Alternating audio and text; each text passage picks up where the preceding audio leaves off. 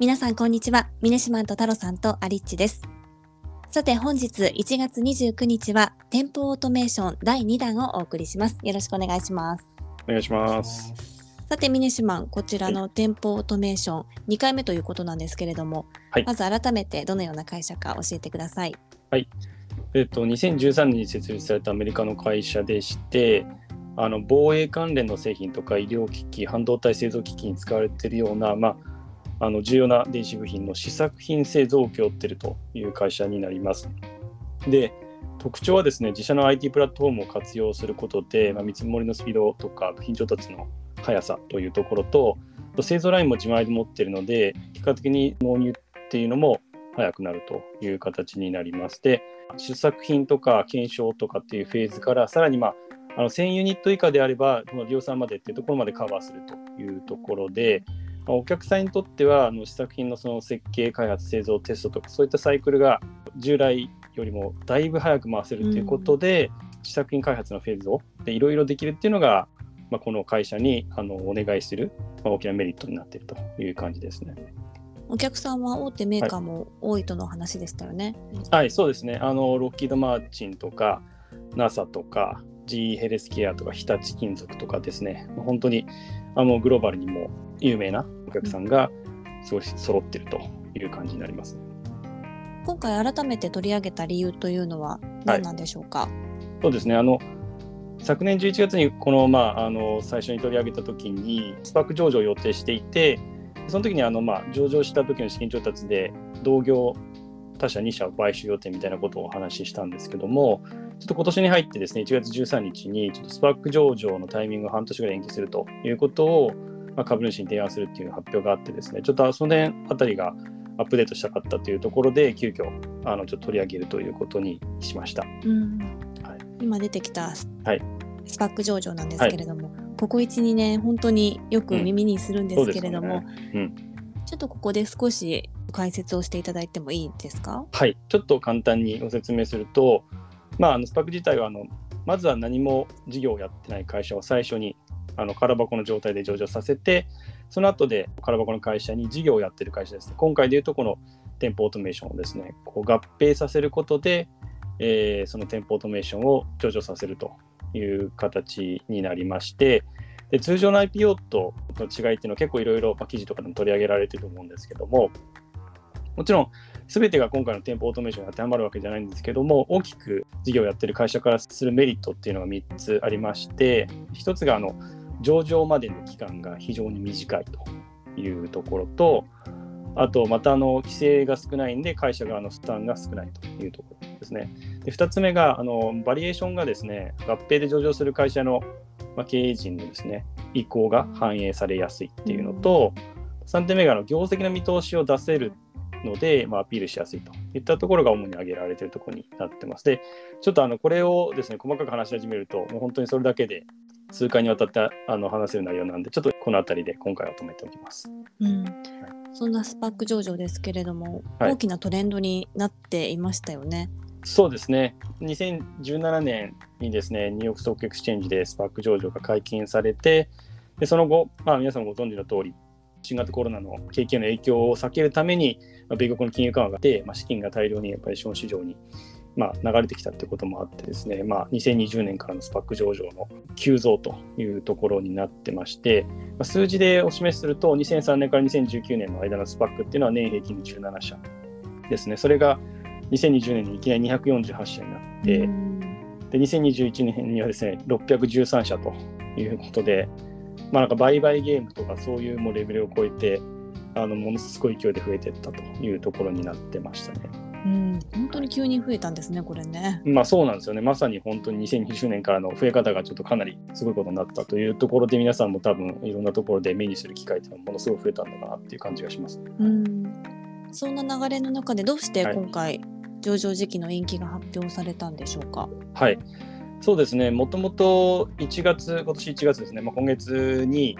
スパーク上場する予定だったんですけども、やっぱり足元ですね、ちょっと金融緩和の縮小予測とか、まあ、そもそもあのテック株っていうところが、まあ、アメリカでもかなり減速しているというところとか、まあ、規制当局が、まあ、そのスパックそのものに、まあ、ちょっと注視し始めているとかっていうところもあって、うん、スパックに対する逆風が、まあ、あるのかなというところ、多分それでタイミングを少しずらすことにしたんじゃないかなっていうのは、ちょっと私の予測になります。で、やっ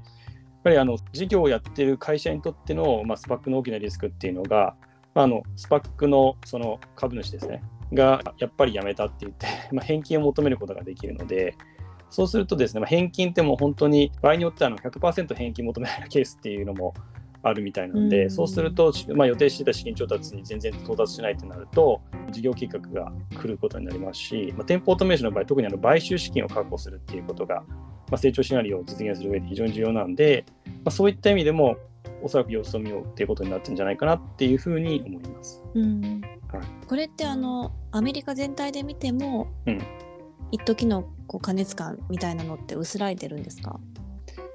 そうですね。あの一時のこの過熱感っていうのがもうやっぱり加熱してる時からその懸念みたいのは指摘されてはいたっていうところもあってですね。やっぱりちょっと収束気味になってるっていうところがあってですね。多分その先ほど言ったようにちょっと返金のところが増えてたりとか、うん、もう合併決まってんのにあの取りやめたりとかっていうケースも出てきてるみたいな話もありますので、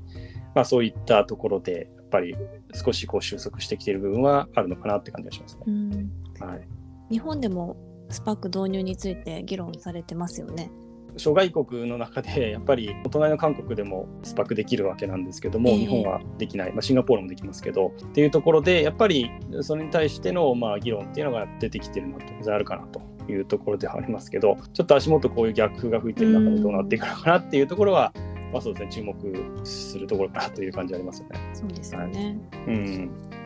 話店舗オートメーションに戻しまして、はい、あの今回の上場延期の発表っていうのは事業へ何かこう影響っていうのはありそうですか？そうですね。ちょっともともとの店舗オートメーションのですねその事業計画というかお話しすると買収なしでの、まあ、いわゆるオーガニックな売上高の成長っていう言い方をすると2020年って160億円の売上がこれ実績なんですけど25年には約380億円と2倍以上っていうのを目指しているという中で、さらにそこに350億から600億ぐらいの売り上げが載せられるんじゃないかという見立てですので、まあ、全然やっぱり違った世界になるというところで、うん、やっぱりあのスパック上場を延期することっていうよりも、そこでま計画通りにですね資金が集まればですね、そういった意味では、まあ、あの予定通りやりたいことができるんじゃないかなというところで、まあ、影響はさほどないんじゃないかなっていうふうには思いますね。うん、そうですか。はい。今後の期待としてはどうでしょうか？はい、そうですね。やっぱりまあ割とその老舗のあの会社を買収する予定で、ええ、でその後ですね、インテグレーションというか、その実際に買収した後に、まあ、彼らのその IT プラットフォームを導入したりとか、実際に買収された会社が持ってる設備とかっていうことの入れ替えとか、まあ、人員をどういうふうに配置するかとか、いろいろあると思うんですけど、これを一人取りうまくできればですね、あの買収と成長っていうところのサイクルが生まれて、やっぱり売上がまあ普通に伸びていくっていうだけじゃなくて、店舗オートメーション全体として顧客に対するその付加価値が上がっていくので、利益率のまあさらにあの改善というところにつながる可能性あるなと思っていて、個人的には10年単位で見ると、かなりすごい会社になるんじゃないかなというふうに感じているところはありますね。上場後のまあ社名をですね、店舗オートメーションホールディングスにするっていうことで、買収した会社をまあ売ら下げるっていうことになるとですね、まあ、買収される側ですね、会社の資産とかキャッシュフォロー担保にですね、借り入れをして買収をする、まあ、LBO、レバレッジドバイアウトになるのかなっていうふうに勝手にちょっと今想像してるんですけども、そういう意味でも非常にこう、テクノロジーの進化のだけじゃなくて垂直統合っていうこのビジネスモデルのところとか、うん、その買収の仕方とか 上場の仕方とかなんかあらゆるところで、まあ、いろんなことをチャレンジしているような会社っていうふうに見えるので、まあ、非常に学びが多い会社かなと思っているので、ぜひちょっと今後もですね、継続的になんか紹介していければいいなというふうに思います。うん。太郎さんは、この店舗オートメーションはどのように見てますか？そうですね、正直、スパックのところはあんまりよく分かってないところがあるんですけど、ビジネスモデル自体はすごい最近流行りのビジネスモデルに近いところがあるのかなと思うので、すごい参考になるなと思って一回森島が以前紹介してもらったと結構調べたんですけど、うん、はい。なんでまあ一つちょっと気になったところとしてはなんかスパックの上場延期っていうのが、はい、この何ていうんですかね金融緩和の縮小予測っていうところだとしたらこれ半年とかで変わっていくものなのかなとかっていうところは若干ちょっと気になったんですけど。そうですね。それは多分半年でそもそもマーケットの方向性として変わるかどうかっていうのは、はい、正直多分誰も分からないかなっていうところはあるんですね。うん、でただ今足元はかなり逆が厳しいっていうところがあるので、うん、まあそれで一旦回避はしようっていうことになったのかなっていうところあるんで、事実で半年じゃずらしたから本当に大丈夫かっていうことではまあないのかなと。うん、ただまあ今足元がなんか本当に昨年の11月か12月ぐらいからのマーケットの環境の激変が、を一旦その本当に厳しい状況を回避するという緊急的な策であるっていう感じかなと思いますね。うん、今後の成長がかなりね、はい、期待されているということなので、はい、また上場のタイミングだったり事業拡大など何か動きがあったら伝えてもらいたいと思います。はい、はい、ありがとうございます。さあ今日は店舗オートメーション第2弾をお送りしました。明日は BYD です。明日も聞いていただけたら嬉しいです。それではまた明日。